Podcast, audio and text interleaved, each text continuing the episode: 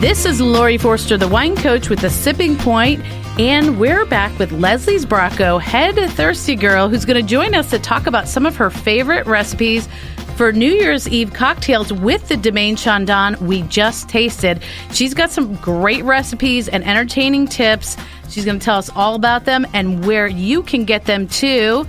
Leslie is the author of Wine for Women and has partnered with Domaine Chandon to bring us all this great stuff. And she's also the founder of an organization called Thirsty Girl. Welcome to the show.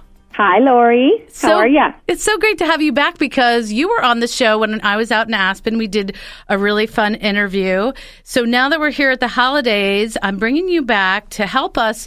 We've got a whole house full of bubbly and this beautiful Domaine Chandon that we just tasted. But sometimes people want cocktails. They don't just want wine. What can you tell us that we can do with this sparkling bubbly?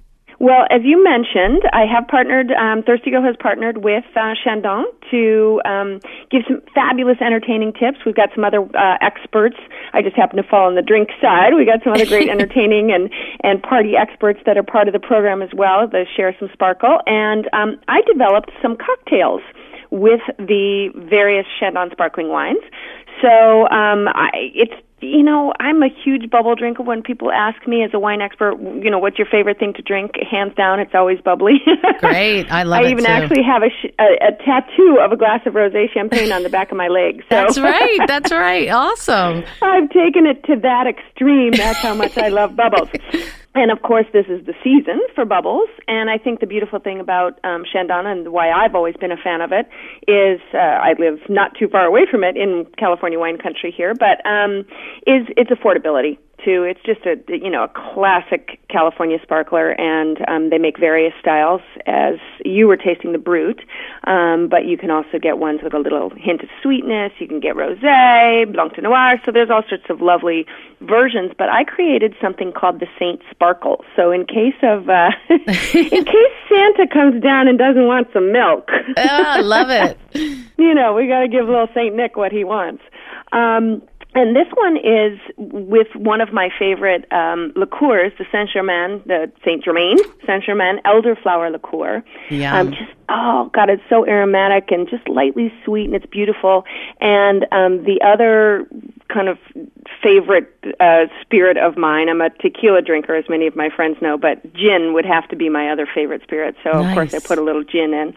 Um, and so uh, this is just with gin, a little bit of the elderflower liqueur, a little hit of lemon just for some brightness, and the Chandon Brut. And it's my cocktails are. I'm not a mixologist. I'm not a. I, I like my cocktails to have about three or four ingredients. Make it easy, make it fast, and get drinking.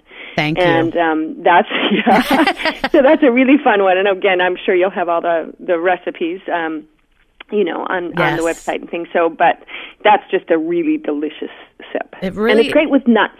And I love that you put it because uh, you organized all your recipes from morning till night. So I love I you're you know we're fast friends because you're saying just get up and just make the Saint Sparkle and start the day off right. Yeah, I mean, I, I've already made one this morning. Are you kidding? I love it. you have to get in the mood. But uh, if somebody has some leftover bubbly, you had a great little tip there for that, don't you? You know what? I have done this for years, and I have told people to do this, and everybody thanks me after they learn it. You can freeze wine in ice cube trays. If you have just a little dash left over in your bottle, and God forbid you don't drink it, um, just pour it into a ice cube tray. And I I have you know red ice cube trays, those those crazy things that you go to the store now and buy. Nobody ever uses ice cube trays anymore, but. Um, have a red wine ice cube tray going, a white one, and a sparkling wine. And as soon as they freeze, you can pop them out, keep them in a, a Ziploc bag, and use them for your sauces or whatever, the wine. But the sparkling wine actually does freeze, and um, it, it doesn't get quite as hard. There's always a little kind of slishiness to it, which makes it beautiful. And then I just pop out a couple cubes, throw it over some some orange juice or you know a little uh, peach juice, Right. and you've got a lovely, lovely little cocktail. And all you say to your husband is, "Honey, I'm just getting a little bit of ice for my orange juice." Nobody needs to know what's in those cubes. Nobody needs to know. Well, that's right. you have another recipe that's a little bit more for the evening uh, called Midnight Magic. Tell me a little bit about that. Um, and you're exactly right. I, I sort of went through the day and tried to figure out, you know, um, what way I'd be drinking during each of the each of the hours. You know, I did an afternoon breather, a little chamomile, one with chamomile tea, and um, I, I'm a huge fan of um, of cassis. Mm-hmm. You know, when when you're in France, my sister lives in France, and you have a little just sparkling wine and cassis, a little kir, right? right? So it's really a take on a kir, I guess, and um, it's just the Chandon Brut classic as well and um, I have a little cassis, which is black currant liqueur. You can just go to any you know liquor store, any any high quality store, and they will have cassis. Mm-hmm. And um, and I'm also a fan of port. I'm a, a, a huge sherry and port fan and drinker. So, you know, I just try to figure out how to put all the things that I love into one drink. Um, so, one of the things um, that most people don't understand about port, they think it's just this big, inky, rich red, you know, um, wonderful dessert sipper. But there's also white port, and white port mm-hmm. is tends to be dry, uh, and it's really refreshing. You, you, if you're in Portugal and it's hot in summer, you just drink white port with a little bit of tonic or something like that, and a, and a squeeze of, of lemon or lime, and it's just so refreshing. So I actually added just a wee bit of white port, a wee bit of the cassis. I sound like I'm Scottish. um, you can be Scottish today. bit of the port, um, and a little bit of the Chandon Brut Classic, and it just made, the color is beautiful. Hence, I called it Midnight Magic.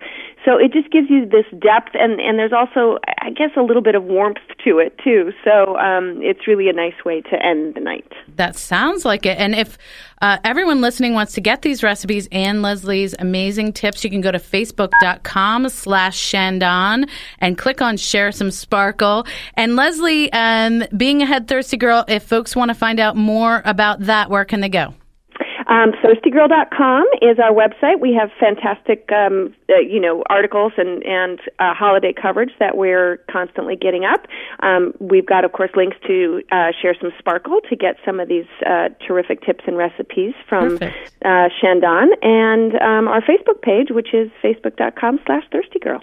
Well, Leslie, Happy New Year! Thank you so much for helping us figure out how to make it even more wonderful. I hope uh, to talk to you again soon.